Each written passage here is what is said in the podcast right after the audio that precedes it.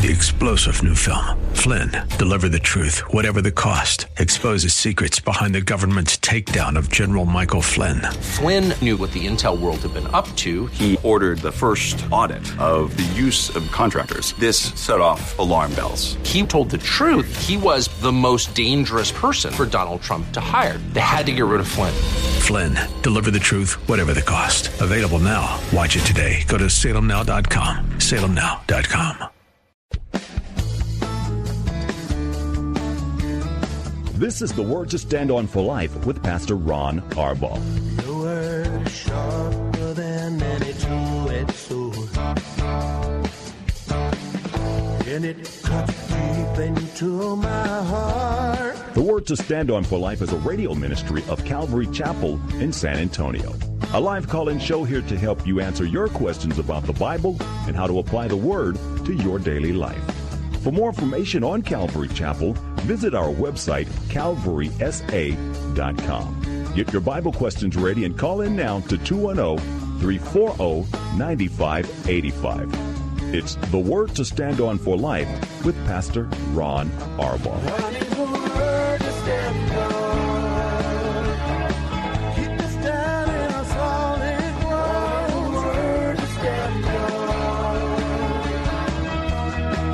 Welcome to the Tuesday program. I'm Pastor Ron Arbaugh from Calvary Chapel in San Antonio, Texas, and you're listening to the Word to Stand On For Life, a radio program dedicated to taking your phone calls and answering your Bible questions, and anything and everything that's on your heart and mind.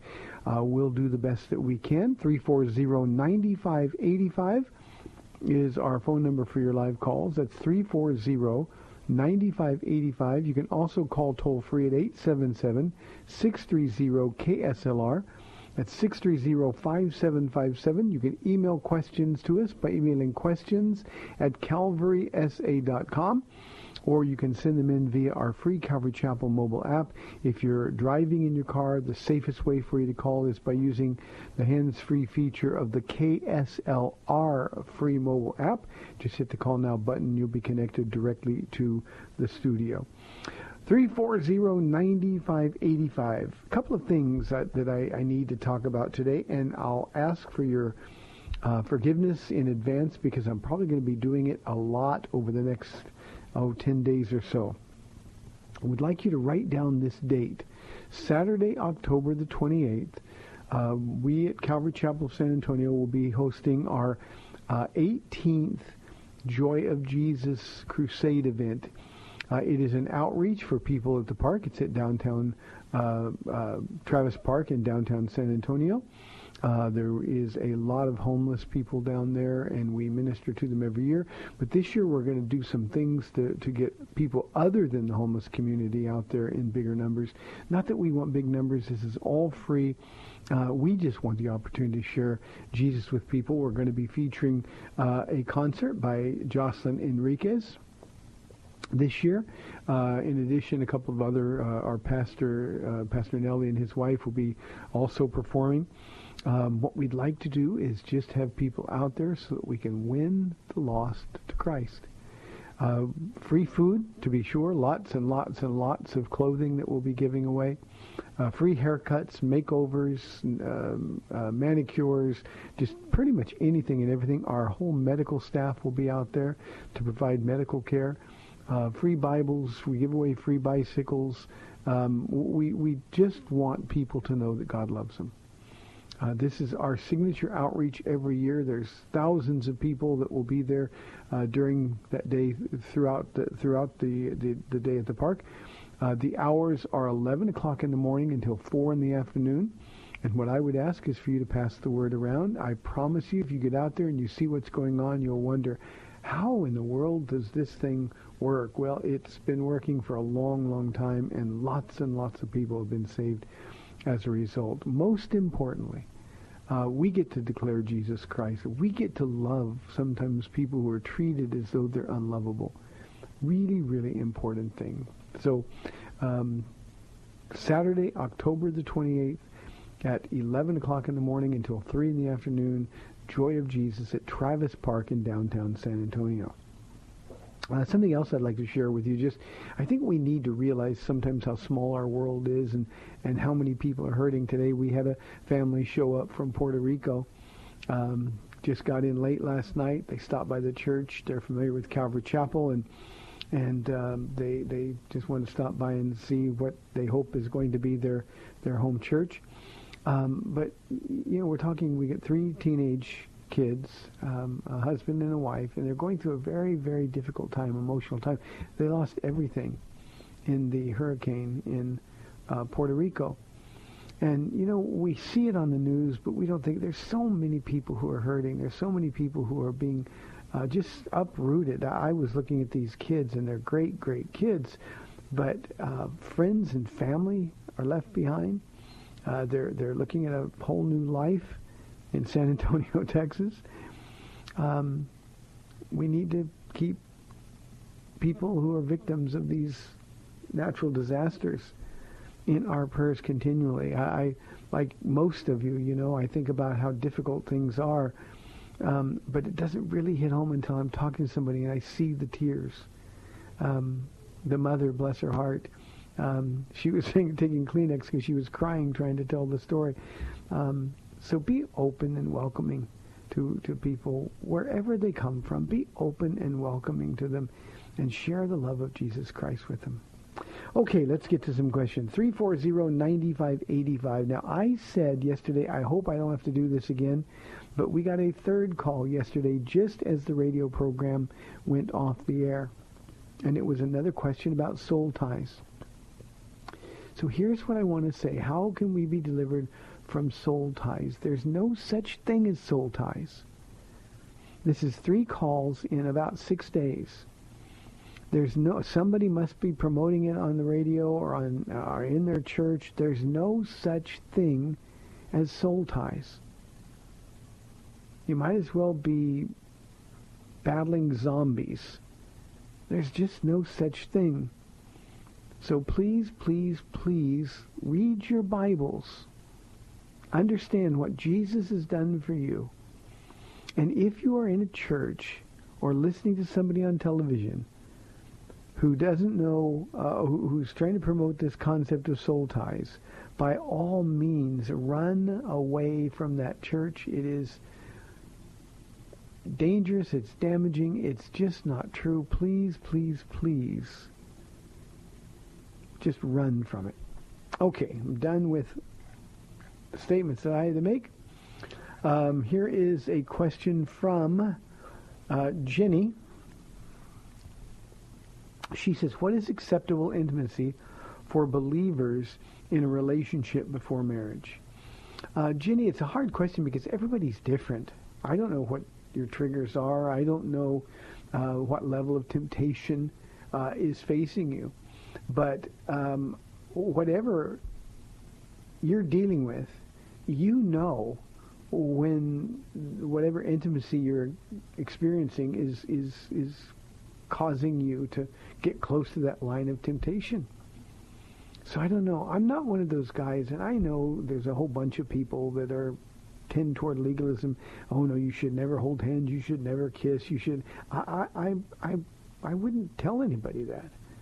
I think it's unnatural for 2 people who are headed to marriage not to hold hands, not to occasionally hug and to occasionally kiss. I just think we have to watch how we do it and what our reaction to doing it is. We need to be safe for sure, but at the same time, it's just unnatural. We have kids in the church, and I mean kids here that are now grown kids, but, you know, they've actually, we've had some kids that have been couples, and I mean that in the sense that they love each other, and they've known it since they were little, and they walk in church and they sit around and they're afraid to see anybody, for anybody to see them with one another. They'll sit next to each other in church like boards. They're so stiff instead of just being normal and natural. So I don't think there is an acceptable level of intimacy. I just think it depends on you, where you are in your walk with the Lord, and what triggers you have in your own life, Jenny, that you need to be aware of. Never push a level of intimacy that you're fiance is uncomfortable with. But by all means, remain pure and do whatever you have to do in order to remain pure. So, whatever it is, kiss now and then, I just think be careful. Holding hands, I think that's the most natural thing in the world for people who love each other. Just guard your chastity before the Lord. Make sure that when you stand before that pastor on your wedding day, that you can say that we have not defiled this relationship with sexual activity. Be real, real careful. Remember, Jenny, and this is for everybody in the audience, remember that when you're out on a date with somebody, Jesus is there. If you're a man or a boy and you've fallen in love with somebody, you believe that God brought him into your life, well, you've got to represent him in that case.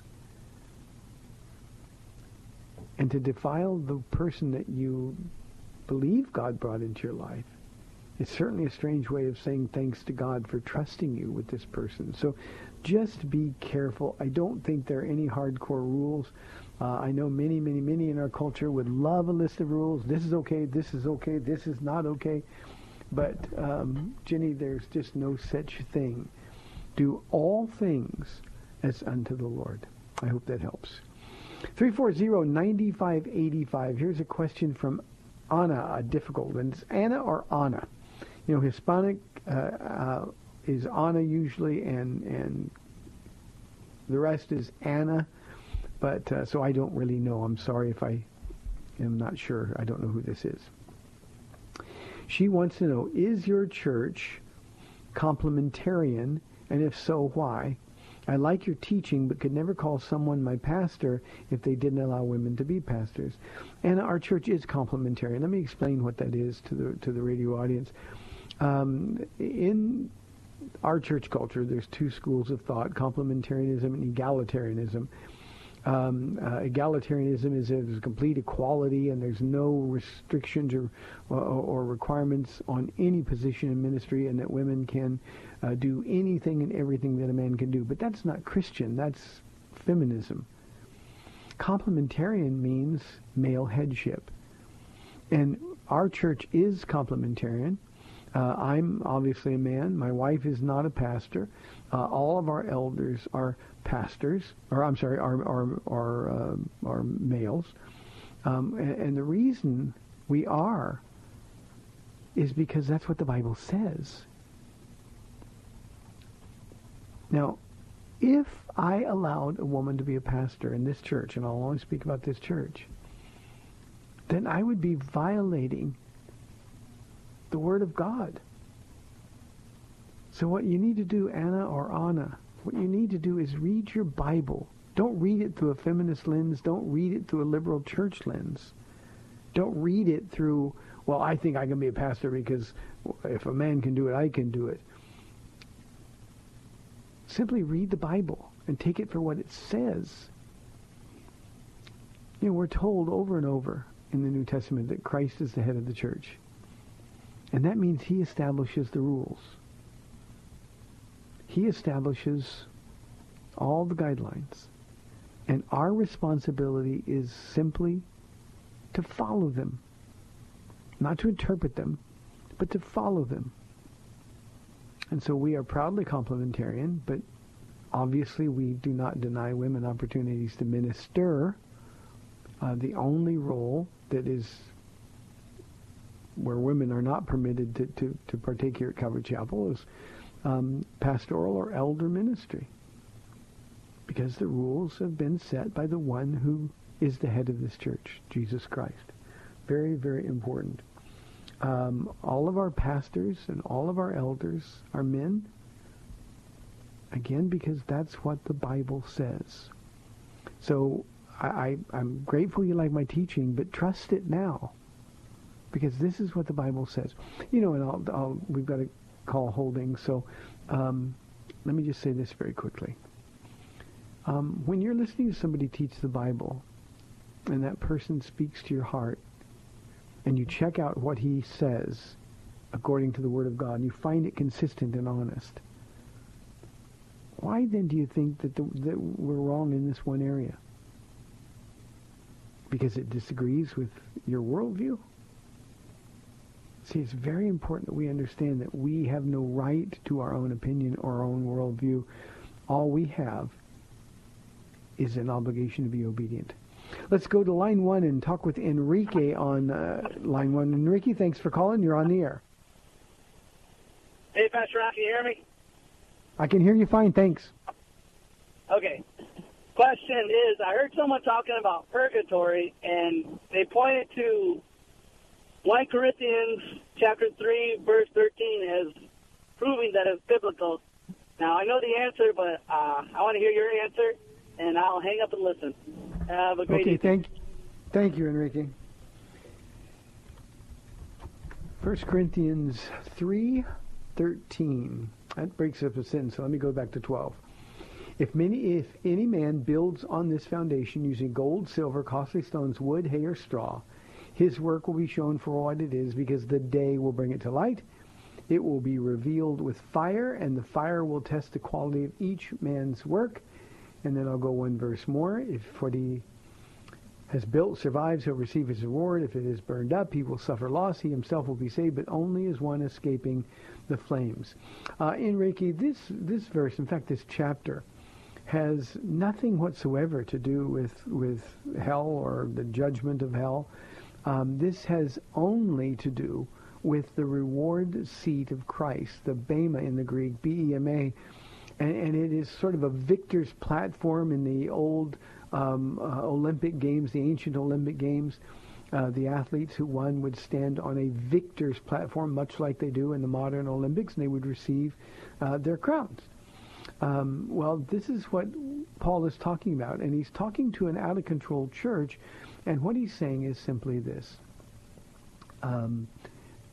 Our works are going to be tested as to quality, whether they're good works or they turn out to be good for nothing works. And on that day, we will either receive rewards or lose rewards.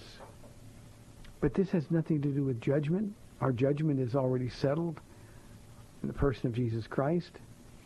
And this passage of Scripture couldn't be any further from talking about an eternal judgment or a purgatory or a holding pen or anything else. It just isn't true. This is about that moment when every Christian will stand before God and our works will be tested. What was our motive? Did we do it for us or did we do it for Jesus? Did we do what God wanted but we did it our way, or did we do it his way? And the good works will be rewarded. Those are the gold, silver, and costly stones works. The wood, hay, and stubble or straw works are the works that were no good or good for nothing. And even when you get down to verse 15, it says if it's burned up, he will suffer loss. It means we're all going to lose rewards. The things that we did that turned out not to be with the right motive, or things that we did that we thought were good, but we were doing it for us, we're going to lose rewards that God intended for us. But he even qualifies it in the 15th verse. The one standing at that judgment seat will be saved. But the idea only one is escaping through the flames is like just barely, there won't be anything left. Jesus dealt with our salvation and our judgment. He will deal with us and reward us or take rewards from us for our works, depending on whether they were good or bad. So, Enrique, I hope that helps. This passage has nothing whatsoever to do with Hades or purgatory. Let's go to line two and talk with Alan. Alan, thanks for calling. You're on the air. Hey, Pastor Ron. Thank you so much. How are you? This is a Muslim friend. How are you today? Alan, oh, it's so good to hear from you. We've been talking about you and praying for you. How are you doing? Yeah, very good. Very good. Thank you. I've been listening to your radio every day. So, good. Yeah, I just want to make a comment, and then also I have a question for you. Okay. The first comment that you were talking earlier about temptation, and I just want to include that temptation not only sexual, but also temptations of gambling, temptation of drinking and smoking, using drugs, temptation of pretty much collecting money, say like hoarding money and wealth and goods and without sharing that with others. On that we agree, Alan. Yes, sir. Thank you. The question that I have, because I hear you a lot saying that a lot of people are saved, and whenever they come to you and they're saved and all that stuff, and my question is that what guarantees do you have for them that they are saved, indeed they're saved, and how they are saved, and what makes you sure they are saved? Okay. And that's do that question. Now I'll be listening on the radio. Thank you. Thank you, Alan. God bless you. It is really, really good to hear from you again. Thank you, sir.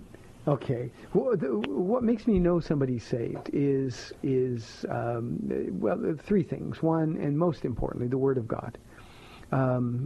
Jesus said that if we believe in Him, we will have eternal life. By believing in Him, Ellen, you know this, it doesn't mean just having intellectual assent to the person of Jesus, but instead it means accepting Him on His terms, coming to Him. We can come to Him any way we are, but we can only come to Him on His terms. Now, we've been talking about this a lot in the book of Romans. What I've said repeatedly through our study in Romans is when you meet Jesus, when you really meet Jesus of the Bible, you change. You can't help but to change. When you give your life to Him, that's what we mean by being saved. It's being rescued from sin and from the penalty of sin. And so when that happens, you change. So we have the evidence of change. It doesn't mean, Alan, that we're perfect. It doesn't mean that we don't mess up. But here's the greatest evidence. I'll get to the biblical evidence in a moment. But here's the greatest visual evidence in somebody's life. When they do something they know is wrong, when Christ lives in them, Paul says, Christ in us, the hope of glory. When that happens and we do something really, really bad, or something that doesn't have to be really bad, just something we know is not what God wants us to do, our conscience, because the Holy Spirit is pricking our conscience knows that we have to do something with it.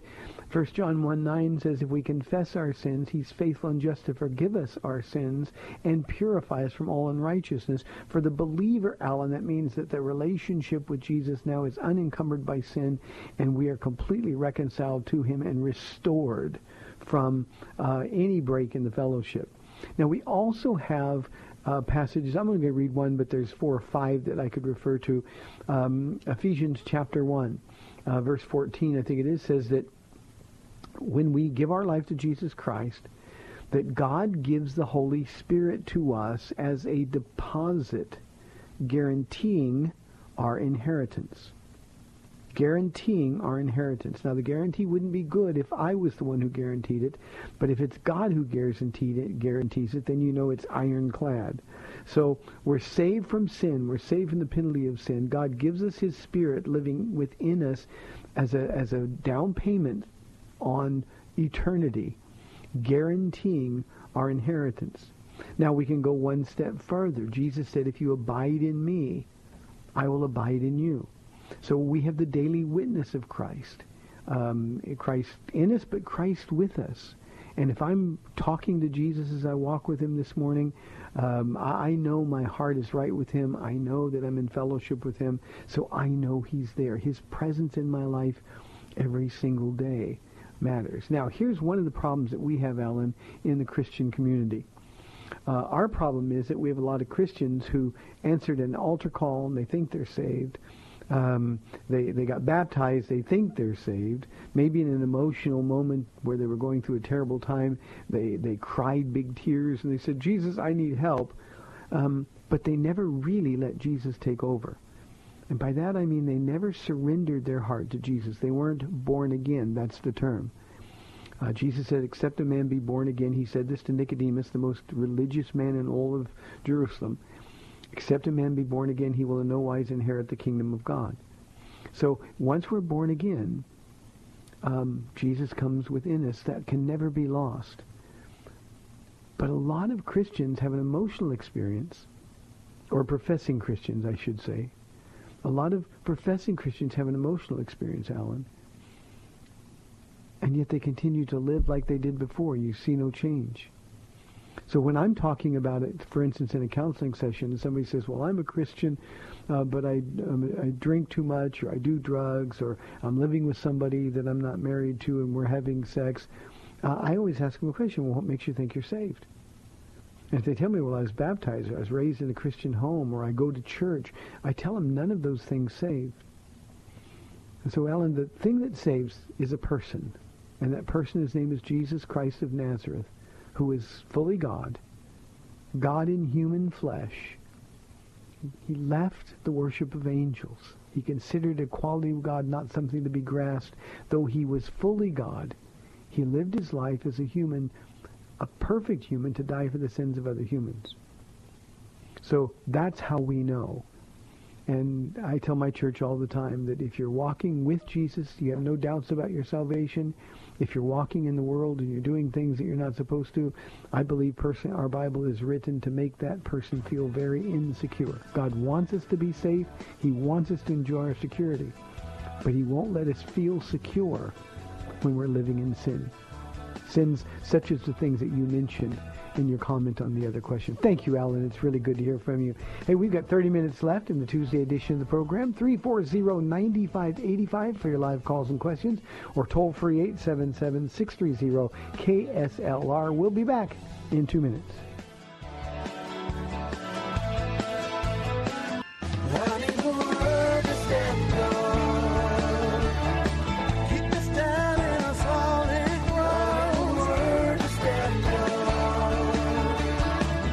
Back to the Word to Stand On for Life. We're taking your calls at 340-9585 or toll-free 877-630-KSLR. Now, here's Pastor Ron Arbaugh. Welcome back to the second half of the program. Thanks for listening to me again during the break.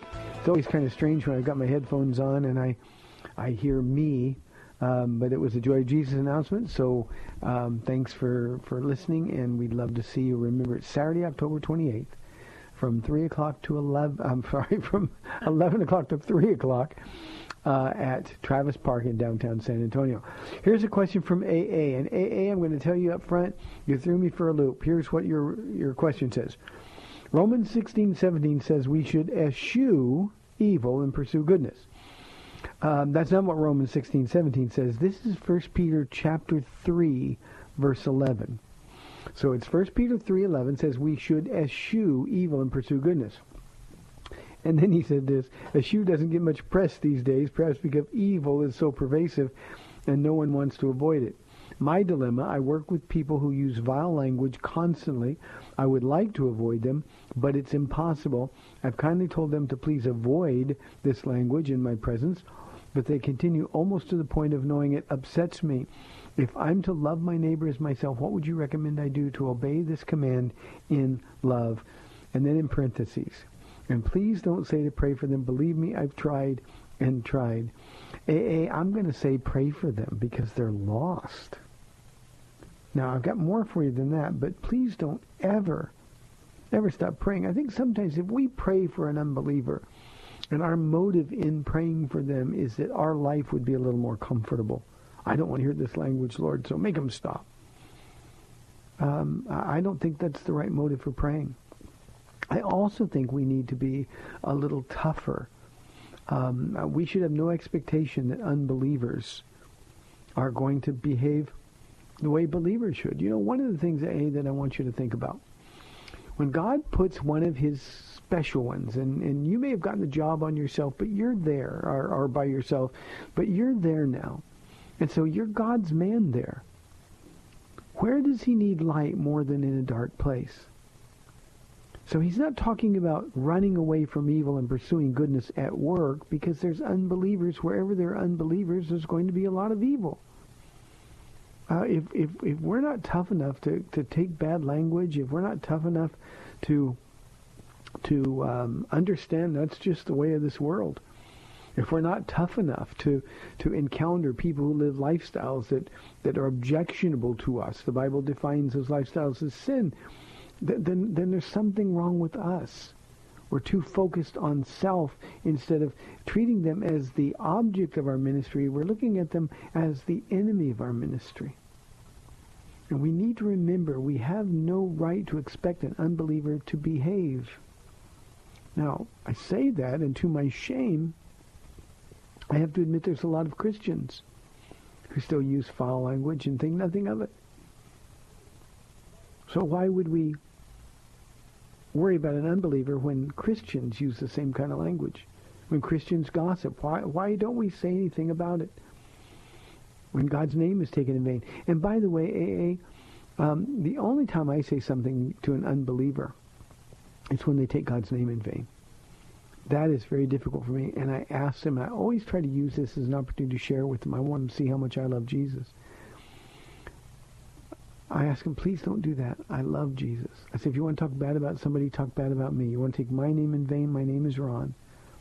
But please don't take my God's name in vain. And I've had people get angry at me. I've had other people apologize. And many times I've had people apologize to me after they got angry. And that gives me just one more opportunity to share.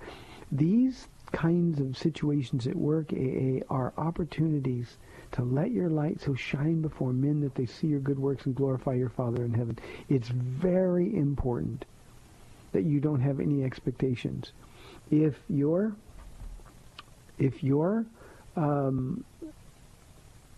workplace environment offends you, then you're too easily offended. Now, I know it's not pleasant. Nobody wants to be around that. But if you'd start looking at that as an opportunity to share Jesus with people, then one thing for sure will happen, and it'll be in your heart. You'll begin to pray for those people to get saved. So never stop praying for the people who are enemies of God. Never, never, never. And maybe all of us need to toughen up a little bit. There's just no biblical reason for us to expect unbelievers to act like believers, especially in light, as I said a moment ago, of all of the Christians, the professing Christians, who don't. Romans 16:17, which you referred to wrongly, says, I urge you, brothers and sisters, to watch out for those who cause divisions and put obstacles in your way that are contrary to the teaching you've learned. Keep away from them. He's talking about believers sowing discord there. But 1 Peter 3:11, let him eschew evil. And you're right, that doesn't get much press anymore. And do good. Let him seek peace and ensue it, or pursue it. So I hope that helps a little bit. Thank you very, very much. 340-9585 for your live calls and questions. Let me see what we've got here for our next question. Anonymously, it says, I'm getting a divorce, in parentheses, not my fault. And I want to know if it's okay to start dating before the divorce is final. Anonymous, I'm assuming you're a Christian. The answer is no, 1,000 times no. It is not okay to start dating. You are a married woman or a married man until the divorce is final. If the divorce is final, it's not your fault. You're free to remarry, or you're free to date. But remember, this idea of starting dating, Christians shouldn't sport date. Christians aren't playing the field. Christians aren't just finding somebody to have fun with. Relationships matter to God. And as a believer, male or female, as a believer, you should be looking for the man or the woman that Jesus is preparing for you. So no, it's not okay today. Being separated is not an excuse. People say, and I've had this exact question from people in our church, but Pastor, I'm lonely. Everybody else has somebody and they're having fun. Well, why can't I? Because God said. So I'm sorry that you're getting a divorce. But you want to begin investing now in the next relationship by keeping it pure. By keeping it pure. I'm going to say one other thing, Anonymous. I don't know whether you're a man or a woman, but obviously the question, I hope wouldn't have to be asked, but you're only to date believers. Never, ever, ever unbelievers. So I hope that's clear enough. Here is another anonymous question. Pastor Ron, I've been living with an unbeliever for 6 years. I recently got saved, and I know it's wrong to live together. What should I do now? God bless you. Thank you for coming to faith in Jesus Christ, and welcome to the family of God. But knowing it's wrong is the Holy Spirit speaking to your heart. You know what you're doing is wrong, so you got to stop doing it, and you got to stop doing it now. So you go to the person that you're living with, and you simply say, I gave my life to Jesus. I hope you do too at some point.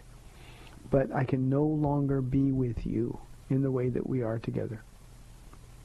Sex outside of marriage is sin, period. I know how old-fashioned that sounds, but like I told you yesterday, God is old. He doesn't care. He makes the rules. And now that you come to the family of God, there's like new ownership in you. And Jesus doesn't want to share you with an unsaved man or woman. So now that you know you've been saved, or now that you know what you're doing is wrong, you have to fix it. That's what repentance is all about. Feeling bad about it or knowing it's wrong means nothing if you don't act on it. So here's what you do. You leave. Or if the other person leaves, somebody has to leave. And you do it now. You don't wait. You do it now. You know, Anonymous, this is a situation that happens all the time here at Calvary Chapel. People get saved. We have invitations to be saved every single week, every time I teach. And many, many times you'll see a couple. Our assumption is, because we think everybody's doing right, our assumption is that they're married. We find out after they give their heart to Jesus, when people are talking to them and praying for them, that they're not. We let them know right away, and this is hard because in many cases there's seemingly no place to go. I always go to the man and say, your job is to present her holy and blameless before the Lord. So that means if you got to sleep in your car or sleep in your truck, you go do that.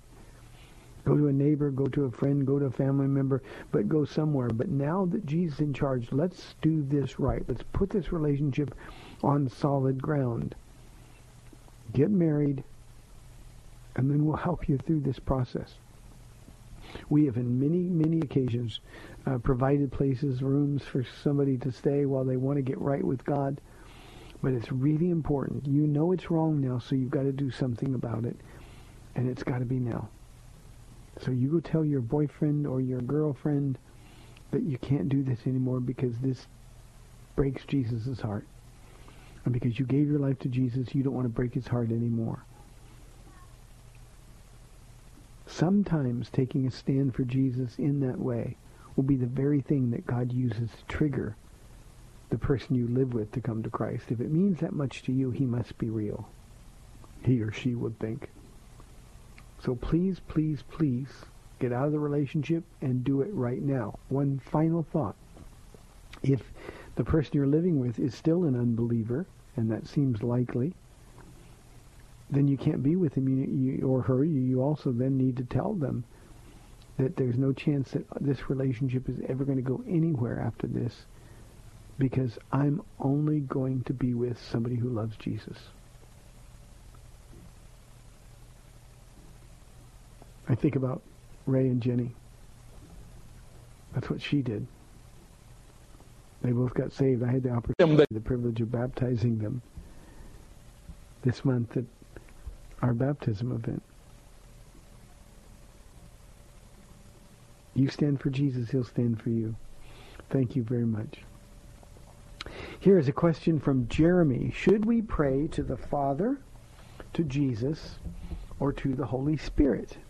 I don't mean to be glib about this, Jeremy, but the answer is yes to all. It doesn't matter who you pray to. It really doesn't matter who you pray to. The Father is God, Jesus is God, the Holy Spirit is God. There's no competition between the two of them, or the three of them.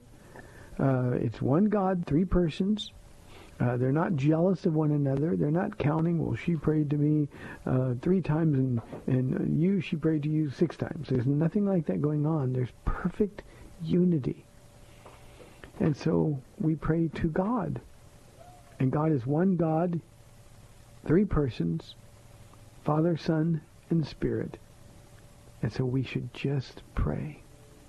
Now, maybe this will help a little bit, Jeremy. When I am praying, just out walking conversationally, I'm almost always talking to Jesus. Christ in me, the hope of glory. I know that's the person of the Holy Spirit, but his job, the Spirit's job, is to reveal Jesus. So I talk to Jesus. Jesus came that we might know the Father. He's the only way we can relate to the Father. So as you talk with Jesus, you become more and more familiar with him. And because you become more familiar with him, you have a greater capacity to understand just how much God loves you. So, Jeremy, it really doesn't matter. It doesn't matter. 340-9585 for your live calls and questions. Here is a question from Walt. And he says, if God is love, why is there suffering in the world? Walt, that's a question that's usually almost always asked by an unbeliever. So I'm going to assume that you are not a Christian. We know God is love. Our Bible says he's love, but more than that, he gave his only son. For God so loved the world that he gave his only son. That's a love that's been given to this world. Indisputable evidence about that love.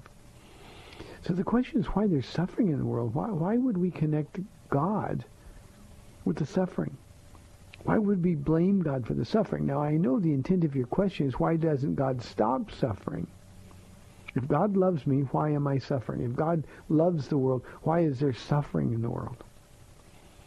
Well, we live in a world filled with sin. We don't live in the world that God created. He created a world that was perfect. We humans ruined it. And humans' sin, rebellion against God, is the cause of the suffering. So you need to rethink even how you phrase your question. Why do we think we have an obligation, or rather that God has an obligation to eliminate our suffering, when the world brings us suffering on itself? It is absolutely true that our world is suffering, and we're going to suffer more. But one day, Walt, and this is what I hope you really take into your heart, one day God is going to end the suffering. You can read about it in Revelation chapter 19 when Jesus returns. And he defeats all of his enemies with a word. And after the enemies of God are destroyed, then he's going to eliminate suffering. For 1,000 years on this earth, there'll be perfect justice, perfect righteousness. Jesus will be the King of Kings and the Lord of Lords. And then after the 1,000 years is up, he's going to give us even more. A new heaven and a new earth, completely perfect, forever and ever and ever. The reason he hasn't ended suffering yet, according to 1 Peter, is that God is patient, unwilling that any should perish. He still wants to save people. Walt, you're one of those people God wants to save. God loves you so much that he sent his son to die in your place, to take the punishment that your sins deserved. And without you doing anything other than believing,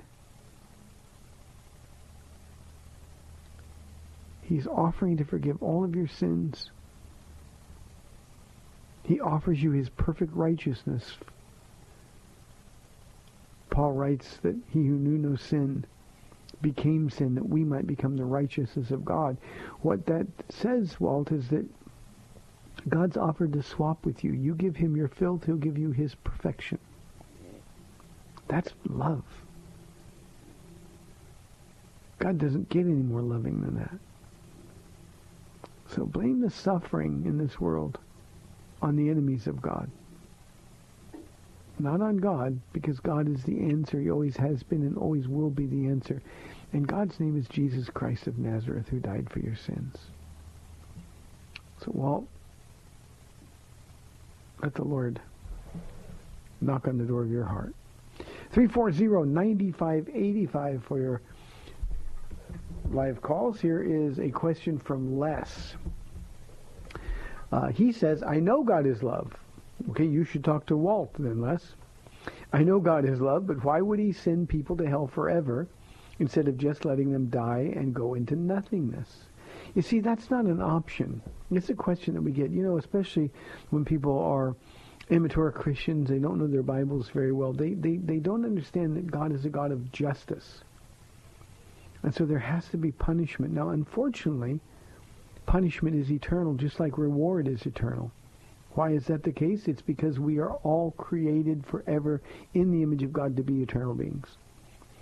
You know, Les, when you were born, from that point forward, you stepped right into eternity.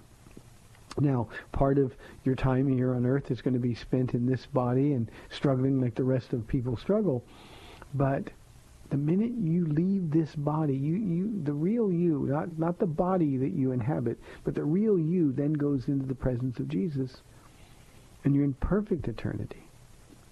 Well, the people who reject Jesus, in spite of the fact that he did everything he could to win their hearts, they are also eternal. And I think the simplest way to say this is that this world that we live in, the time that we have on this earth, this is the time that God gives us to say yes to him. This is the time that God gives us to ask for forgiveness. And if we don't make the right choice, then we step into eternity, but it's an eternity of torment. So God makes us eternal. There's no option of just dying and going into nothingness. God makes us eternal. We have to choose where we're going to spend eternity. In heaven, that's with Jesus, or in hell, that's, by definition, separated from Jesus.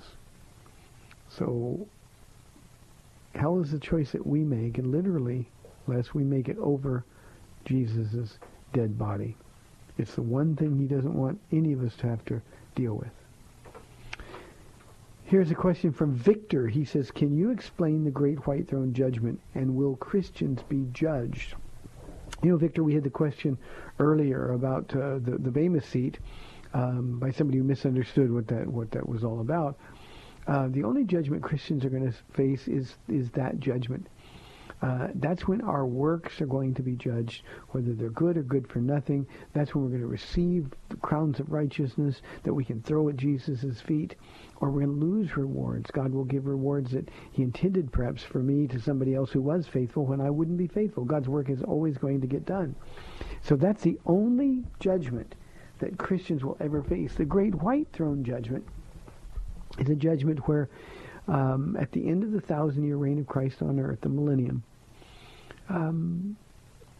those who reject Jesus Christ will be sentenced into the lake of fire forever and ever and ever. That's the great white throne judgment.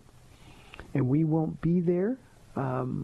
We will be witnesses of that judgment, and we will proclaim God's holiness in that judgment. But this is only a judgment reserved for unbelievers, those who have rejected Jesus Christ, those who took the mark of the beast. We know that it's eternal, it's terrible. The man that we call the Antichrist and the false prophet are going to be the two people in the great white at the great white throne judgment in the lake of fire for 1,000 years, until then everybody else who's rejected Jesus over the centuries will be cast into the lake of fire along with the devil and the fallen demons, fallen angels. So the great white throne judgment really has nothing to do with Christians at all. Jesus took the judgment for your sin and for mine. Jesus took that judgment. So I hope that helps. Victor, thanks for the question. We inside 2 minutes, we don't have time for any more calls. Here is a question from Dennis. He wants to know, why are there so many different Bible translations? Dennis, the reason there are different Bible translations, the obvious difference is that there are lots and lots of different languages, and so there's going to be different Bible translations. Now, if you're talking about the English translations of the Bible, the reason that there's so many different Bible translations is because language, the use of language changes. It's very fluid. It never remains the same. In the 1611 King James, words meant different things than they mean today. I'll give an example. The word conversation in the 1611 King James, it meant behavior. Today we wouldn't understand conversations, two people talking. But then it meant behavior. And so a new translation, so that we'll understand it, retranslates that word in a way that we'll understand the intent of the author. So that's why there are different Bible translations. There are also different Bible translations, Dennis, because there are different manuscripts that are being translated, whether the majority text manuscripts, the Textus Receptus, or the Alexandrian, the newer ones. They're just faithful to the manuscript that they're translating. So I hope that answers your question. Hey, been a good program. Great questions today. Thank you for tuning in every day. I'm Pastor Ron Arbaugh from Calvary Chapel in San Antonio. Really grateful that we get to spend an hour together every afternoon. May the Lord bless you and keep you. Lord willing, I'll be back tomorrow at 4 o'clock on AM 630, The Word. Thanks for spending this time with Calvary Chapel's The Word to Stand On For Life with Pastor Ron Arbaugh. The Word to Stand On For Life is on every weekday afternoon at 4, and Pastor Ron invites you to find out more about Calvary Chapel at calvarysa.com. The Word to Stand On For Life was sponsored by Calvary Chapel of San Antonio. Look at... Three-star General Michael J. Flynn, head of the Pentagon Intelligence Agency, knew all the government's dirty secrets. He was one of the most respected generals in the military. Flynn knew what the intel world had been up to. He understood its funding. He ordered the first audit of the use of contractors. This set off alarm bells. The explosive new documentary, Flynn, Deliver the Truth, Whatever the Cost, and covers the facts behind this scandal. Flynn told the truth. He was the most dangerous person for Donald Trump to hire. I find out the worst enemy that I'm going to face in my life is right here in America. They took my assessment and they wanted me to change it. And I was like, I'm not changing it. They had to get rid of Flynn. With in-depth interviews, archival footage, and never-before-seen personal records of the man behind the headlines. I just felt like I was drowning. Flynn, Deliver the Truth, Whatever the Cost. Available now. Watch it today. Go to SalemNow.com. SalemNow.com.